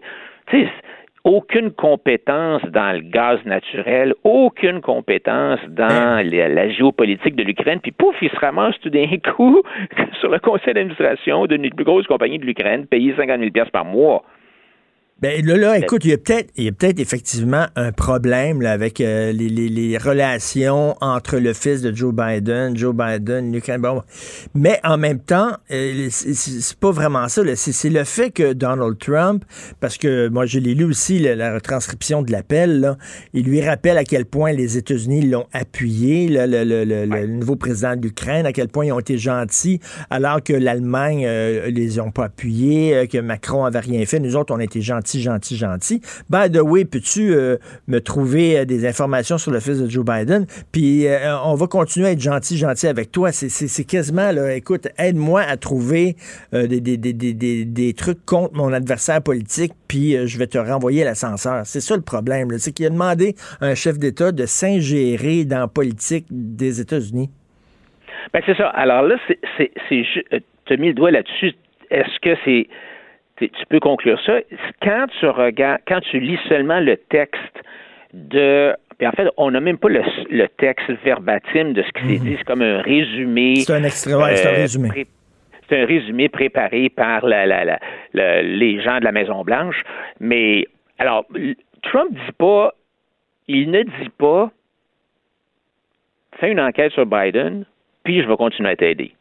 Il dit pas ça. Ben, mais il y a des gens, il y a des gens qui, il y a des gens qui disent, ben, c'est tout ça qu'il voulait dire, tu sais. Alors que, moi, je sais pas, quand je le lis, je regarde Zelensky qui est, euh, qui dit, euh, écoute, euh, je te remercie, tu m'aides, parce que c'est Zelensky qui commence la conversation en disant, j'ai parlé à Merkel, j'ai parlé à Macron, ces deux-là ont les deux doigts dans le nez, puis ils m'aident pas, ils appliquent pas les sanctions contre la Russie, parce que la Russie, tu sais, essaie de s'impliquer en Ukraine. Mm-hmm. Et, donc, il dit, c'est Zelensky lui-même qui dit, euh, ces deux-là ont les deux doigts dans le nez, alors que toi, tu nous as aidés. Euh, mais, et, mais, ce que toi me dit, si, si, si, tu me fais ce cadeau-là, je vais continuer à être gentil avec toi. Il, il dit pas ça. mais c'est là. Alors, tout ça pour dire que Là, toi, tu sors l'argument légal. Est-ce que vraiment Trump a essayé de corrompre ou, de donner un quid pro quo, un échange, fais ci pour moi, puis je vais je vais faire ça, tu sais, gratte-moi dans le dos, puis moi, je vais le garder dans le dos. Mhm. Est-ce que c'est ça qui est arrivé ou non? Mais entre toi et moi, sais, on peut en discuter de ça jusqu'à temps qu'on est bleu dans la face, là. Mais mais mais il y, a deux choses qui, qui semblent pour moi claires. Un, il va y avoir de la, de, comme on dit, de la merde qui va frapper le ventilateur. The shit is gonna hit the fan. Ben parce que là, on va parler de ça pendant un an, le, processus de destitution. Et euh, deuxièmement, moi, il y a quelque chose que je trouve assez spécial, c'est puis toi-même, tu viens de le dire, oh, l'affaire de Biden, c'est pas important. Ben moi, je trouve que c'est drôlement important. Là. Si c'est vrai que Biden a menacé Ah, la l'Ukraine C'est sûr que c'est important. une subvention d'un milliard de dollars pour Ah, c'est sûr, c'est important. son fait- Ben, c'est important, certain, ça, là. En tout, puis moi, c'est... moi, je trouve, en tout cas, c'est bien puis- plus important que ce que Trump a dit, tu sais, en quête Puis cette sur game-là, la, game, là, est-ce qu'elle joue pas sur l'autre bord aussi? C'est-à-dire, tu sais, Ah, ben. les questions qu'on se pose, c'est, mettons, quand les démocrates sont au pouvoir, comme quand Obama est au pouvoir, il utilise pas, lui, non. Est-ce qu'il est qu'il il aurait pas utilisé, lui aussi, ses, ses, amitiés avec d'autres chefs d'État pour essayer de, de, de, mettre ses adversaires dans l'embarras? C'est comme, euh, ça, ça doit jouer ces deux bords, cette game-là. Ah oui, puis écoute, c'est, vraiment, l'Ukraine est un, est un territoire fertile pour les États-Unis parce que, ça représente, les États-Unis veulent empêcher que l'Ukraine soit amie avec l'URSS ou ils veulent, tasser l'URSS. Alors, le procureur euh, général en question, euh, Victor Shokin, a déposé un affidavit récemment en cours où il raconte un peu toute l'ingérence politique des États-Unis sous Obama, avec justement Joe Biden, toute l'ingérence politique. Puis, parce que moi, j'ai trouvé ça vraiment spécial, où tu vois que euh, l'Ukraine a besoin des États-Unis. Et euh, donc, euh, il y a toutes sortes de... Mais, mais de- moi, de- la, la question que je me pose, Adrien, c'est que stratégiquement, pour les démocrates, plus tu parles de Trump, plus ça va aider Trump. Tu sais, c'est comme, euh, ils arrêtent pas de parler de Trump, ils sont obsédés par lui, puis euh, finalement, ça va rien que renforcer sa base, parce que les autres vont voir ça comme une tentative de coup d'État. Oui, et non seulement ça renforce la base, mais depuis, euh, je pense, trois jours, les, les républicains ont ramassé des millions de dollars en dons, en contributions, en disant, ben là, tu sais, Trump, il va avoir un impeachment, puis il faut l'aider, puis... Ça- donc, ça va l'aider, et, et, tu sais, les démocrates, il y a beaucoup de gens qui disent, ben, tu sais, on est à un an d'élection, là. Alors, pourquoi pas attendre l'élection, puis on le battra à l'élection? Ben non, c'est parce Mais- qu'ils n'ont pas, ils ont pas, ils ont pas digéré encore leur défaite, là, puis ils s'accrochent à ça, mais ça va leur voler en pleine face. Écoute, euh, merci Adrien, Euh, c'est tout Hey, le temps qu'on a. Adrien Pouliot, chef du Parti conservateur du Québec. Martino, le seul qui peut tourner à droite sur la rouge à Montréal. Politiquement incorrect. Mais c'est politiquement correct de l'écouter. Comme à tous les lundis, nous discutons de l'actualité avec euh, l'essayiste Jérôme Blanchet-Gravel. Salut Jérôme. Salut, Richard. Écoute, tu veux revenir sur Greta et euh, la grosse marche. euh, quand même, on ne sait pas exactement combien il y avait de gens. Là. Je ne sais pas si on avait dit 300 000 qu'on attendait. C'était quand même assez impressionnant.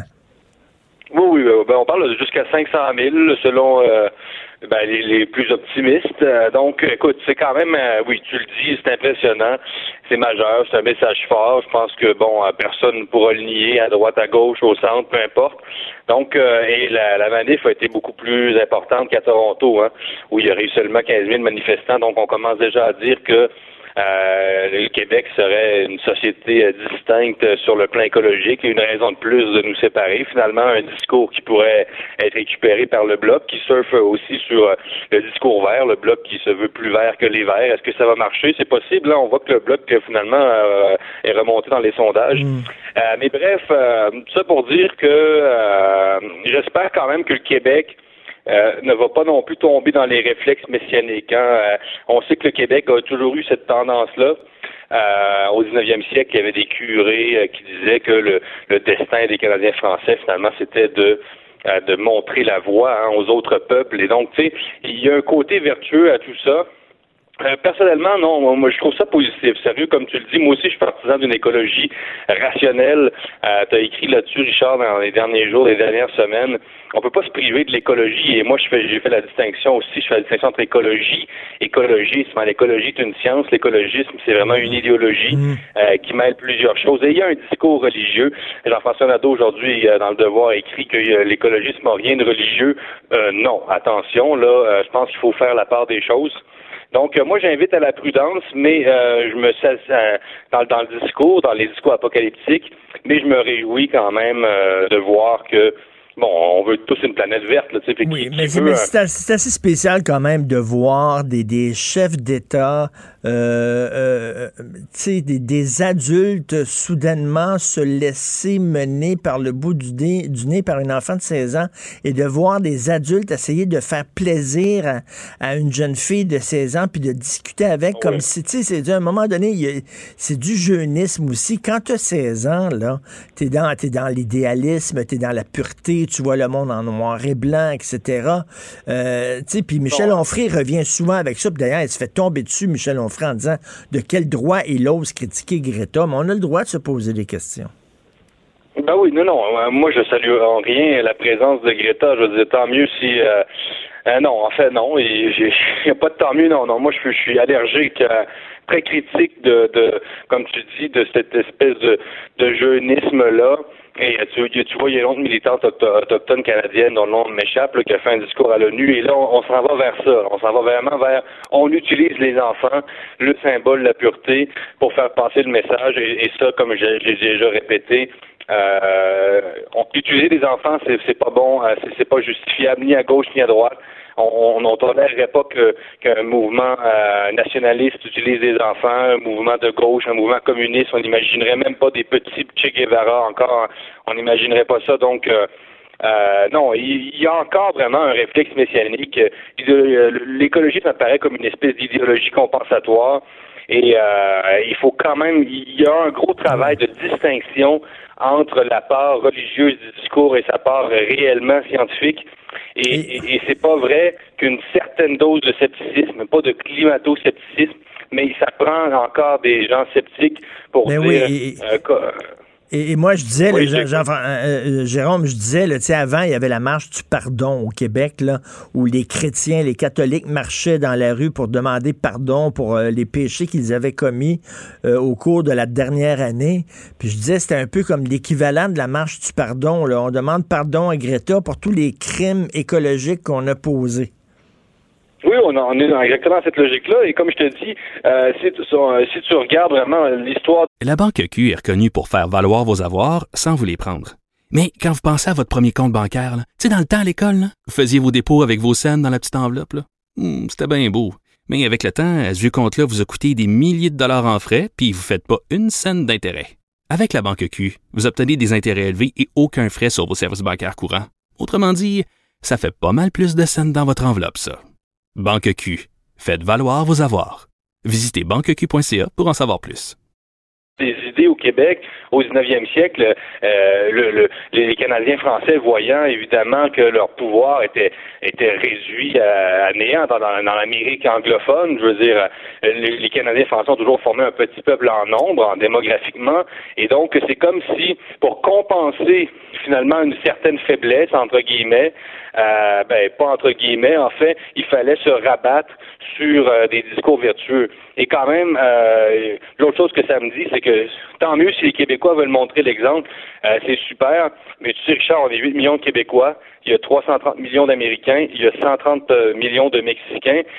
Les Québécois sont quand même 0,01 ils représentent 0,01 de la population de l'Amérique du Nord. Donc, euh, c'est beau de donner l'exemple, mais euh, il faut Ben quand oui, même c'est pas comme- croire que c'est- pas- euh, on, va on peut pas porter tout le, le sort de la- du- le sort écologique de la planète sur nos épaules. Ben oui, puis c'est pas nous les délinquants de l'environnement. Quand tu regardes, même au Canada, c'est pas nous les délinquants de l'environnement, mais tu as raison, on dirait qu'au Québec, on veut toujours faire mieux que quiconque. On est encore, on est plus vert que vous, on est plus, on est plus, tu sais, on est meilleur que tout le monde. C'est comme si on se sentait investi d'une mission où on devait montrer le droit chemin à suivre. Oui, puis ce qui, est- ce qui est, ce qui est plate ou euh, qui est un peu triste, c'est que j'ai l'impression que ce discours-là pourrait, comme je te dis, combler un certain vide. C'est comme si, euh, si on, on oubliait finalement notre condition euh, de peuple finalement ben, conquis, quoi, euh, et de peuple qui euh, est menacé.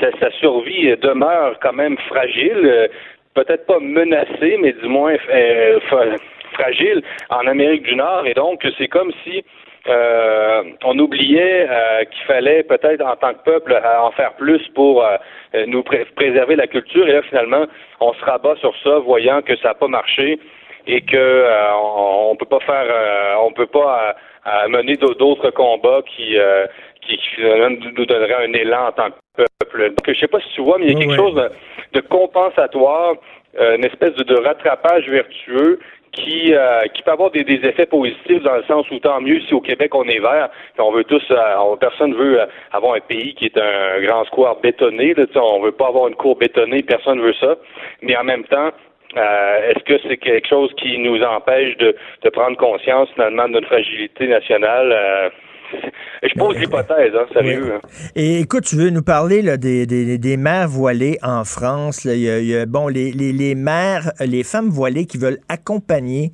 leurs enfants dans des activités scolaires.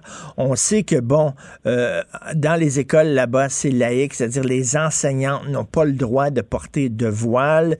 Mais là, on se pose la question, est-ce qu'on devrait aussi euh, empêcher aux mères qui veulent accompagner leurs enfants dans des activités scolaires de porter leur voile. C'est un peu, c'est poussé loin, là, peut-être. Oui, ben c'est ça, c'est, une polémique qui dure depuis au moins deux ans en France, euh, deux ans, deux semaines, mais qui remonte à plus, à plus loin que ça. Ça fait au moins, ben justement, deux, trois ans que, que la polémique, euh, polémique dure, elle a repris de plus belle euh, dans les deux dernières semaines. Donc, c'est une affiche de la Fédération des conseils de parents d'élèves.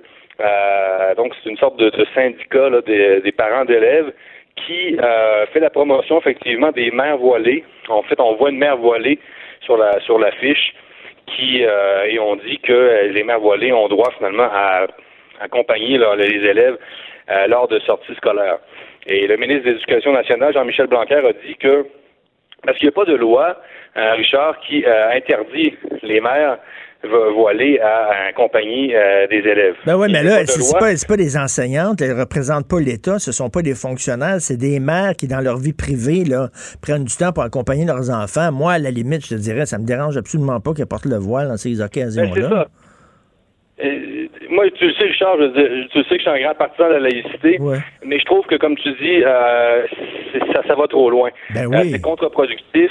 Et euh, non, je pense que l'éducation, euh, c'est l'éducation, c'est le système éducatif qui est laïque.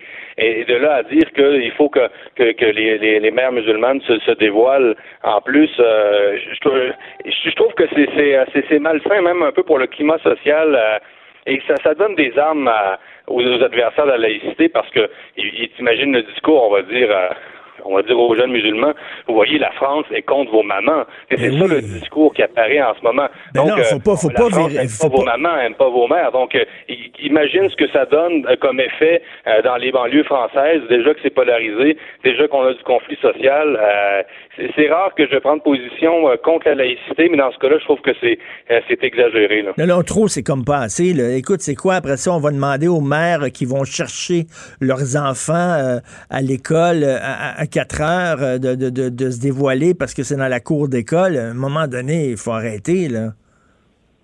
non, ça, nourrit vraiment une dynamique de confrontation.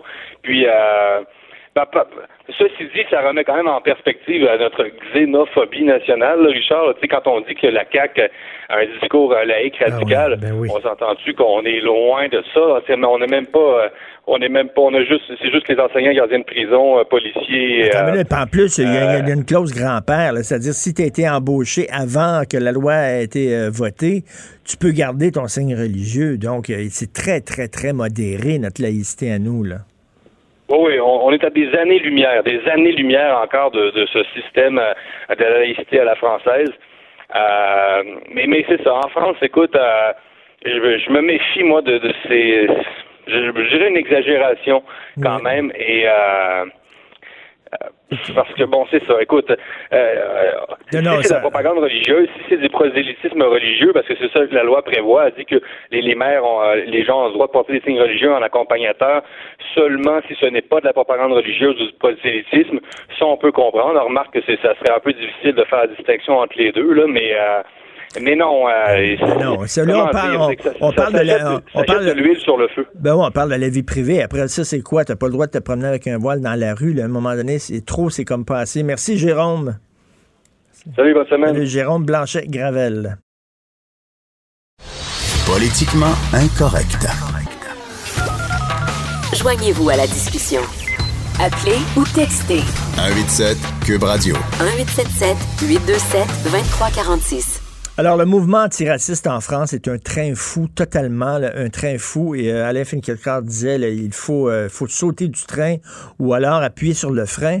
Euh, il y a des historiens, il y a des politiciens, il y a des intellectuels, des philosophes, des écrivains, des artistes qui arrêtent pas de se faire traiter de, de raciste, t'es colonialisme, euh, t'es un, t'es un blanc hétérosexuel de 50 ans, vous comprenez rien. Bref, et là, il y a des gens qui commencent à en avoir ras-le-bol. Et euh, il y a quelques mois de ça, il y a une lettre ouverte qui a été signée par 80 intellectuels, euh, des gens comme euh, Jean-Claude Michéa, euh, qui vient surtout de la gauche, des gens comme Alain Finkielkraut, comme la féministe Badinter. Il y, a- plein de gens qui ont signé ça en disant, ben là, Elisabeth Badinter, là, les gens disent, ça commence à être extrêmement inquiétant. Euh, On attaque la liberté d'expression euh, des universitaires, des intellectuels. On se fait toujours taxer d'être raciste, ferme ta gueule et tout ça.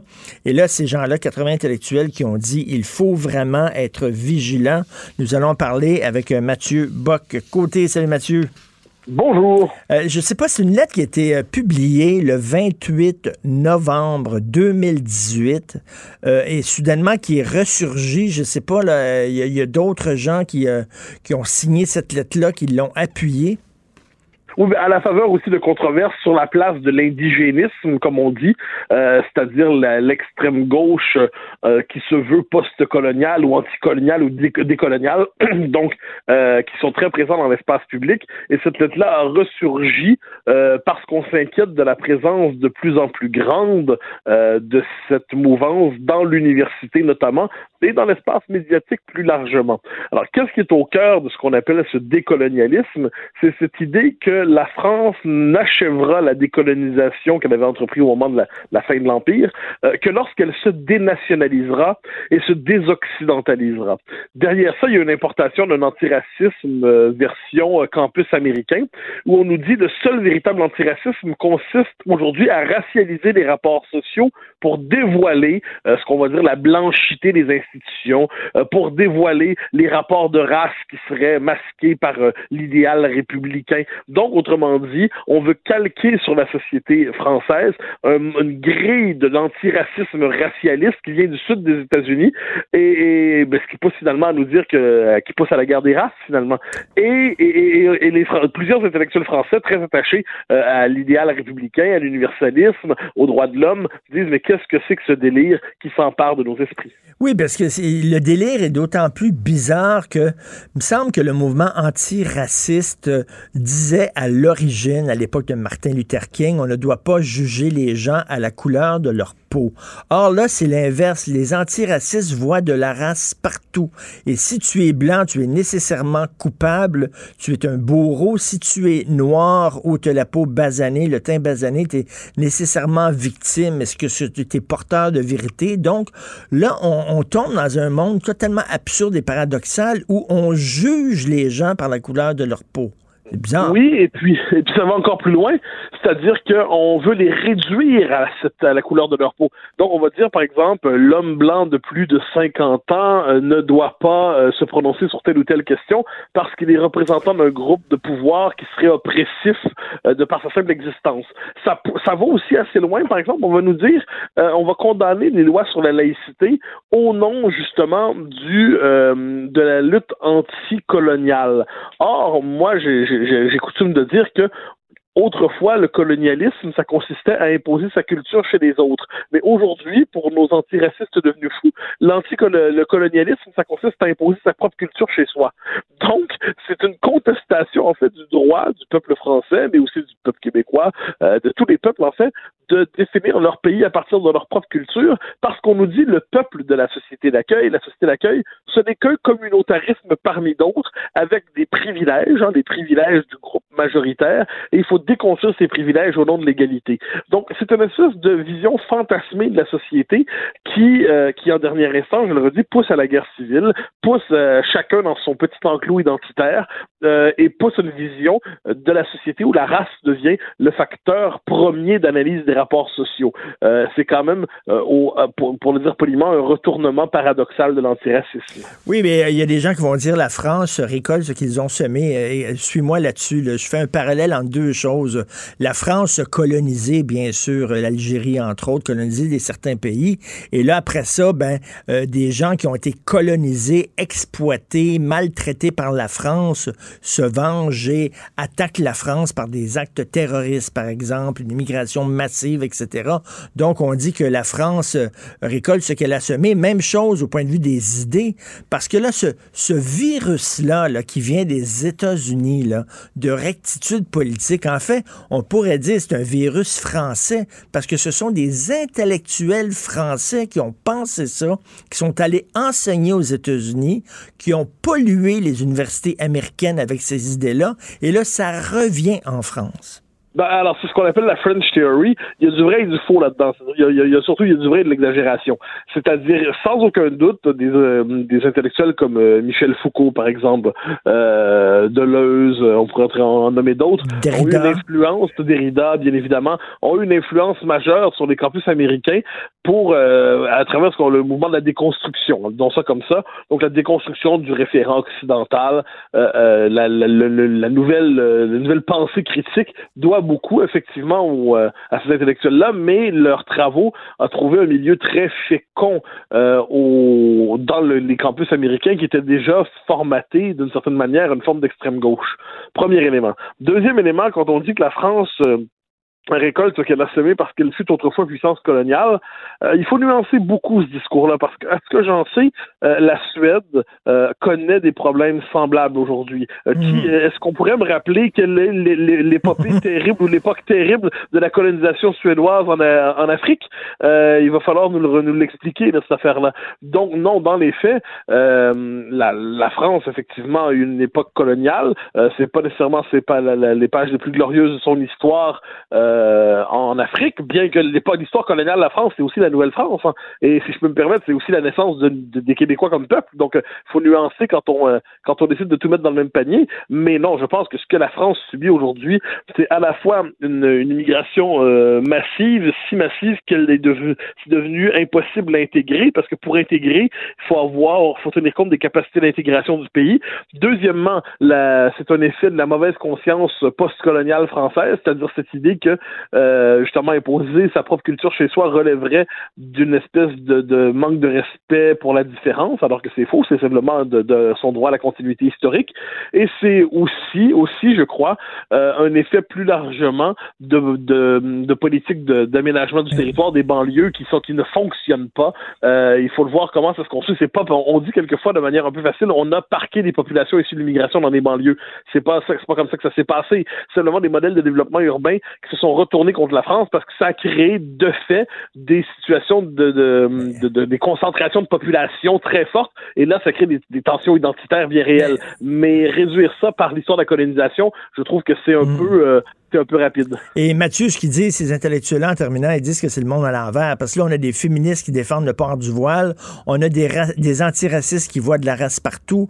On a des gens de gauche qui se comportent comme des fascistes et qui font créer un climat de, de- de terreur intellectuelle, de terrorisme intellectuel. C'est le monde à l'envers. Moi, le monde à l'envers, moi, je trouve que l'histoire de la gauche, la, la- la gauche radicale a toujours été capable par elle-même de se, de, de, de, de se montrer d'un anti-humanisme euh, tout à fait, tout à fait radical. C'est-à-dire, euh, mais oui, que, que, que le féminisme se transforme en éloge du, de la burqa ou du niqab, euh, que l'antiracisme pousse à la racialisation des rapports sociaux, euh, sans le moindre doute, c'est, pour certains, c'est un paradoxe, d'autres diraient c'est une fraude. Et toi, j'imagine qu'on t'a demandé de signer cette lettre-là parce que tous les grands Oui, intellectuels sont oui, là. Oui, oui, on, on me l'avait- on me demandé, mais je, moi, je, je, je, je confesse une. Je, je n'aime pas trop signer les textes collectifs. C'est-à-dire, je, je, je signe, je signe ce que j'écris, je signe ce que j'écris par moi-même, et sinon, je suis pas un fan des pétitions, même les pétitions que j'en- que j'endosse moralement, je préfère signer ce que j'écris, c'est tout. Ben, c'est tout à fait honorable. Tu signes tes textes à toi, c'est tout. Je comprends fort bien ça. Merci beaucoup, Mathieu, d'avoir pris le temps de nous parler. Mathieu Bocoté, merci. Au grand plaisir, au revoir. Salut, Jonathan, comment ça va? Hein? Jonathan, comment ça va? Ah, excuse-moi, je suis en train de lire un livre lourd. livre lourd, oui. C'est tellement drôle. Non, mais ça montre à quel point son français est un peu déficient, Justin. Un livre Ah, incroyable. lourd. Hey, J'ai fait une entrevue, euh, un, euh, j'allais dire one-on-one, je n'utiliserai pas un anglicisme, mais euh, euh, face à face avec Andrew Scheer la semaine dernière. Oui. Et, et pour de vrai, je pense que son français est rendu meilleur. C'est vrai? Sais, il y a un plus gros accent, mais la syntaxe de ses phrases, je pense qu'à part quelques féminins et masculins, euh, Andrew Scheer a surpassé euh, Justin Trudeau qui, écoute, euh, qui eh, lit des livres lourds. des livres. Il me fait penser. il a l'air timide, Andrew. C'est- Oui. C'est ce qui dégage, oui, hein? Oui, j'ai trouvé bien sympathique, mais euh, tu sais, c'est pas, mettons, euh, euh, quand j'ai travaillé pour Jean Charest ou même, euh, Nathalie Normando ou d'autres politiciens que j'ai pu côtoyer que, par exemple, avant une entrevue, ils vont parler avec la personne, tu sais, ah oui, Oui. tu sais, ils vont essayer de te connaître un peu, établir un lien.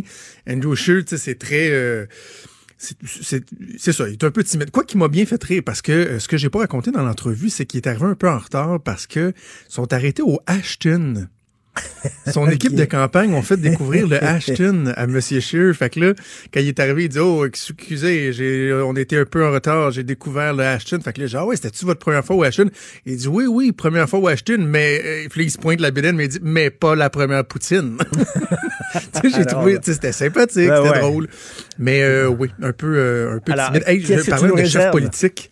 Chef politique à 10h15, j'ai euh, Pierre Arcan, chef libéral euh, par intérim, qui va venir parler du bilan de l'an 1 du gouvernement de la CAQ.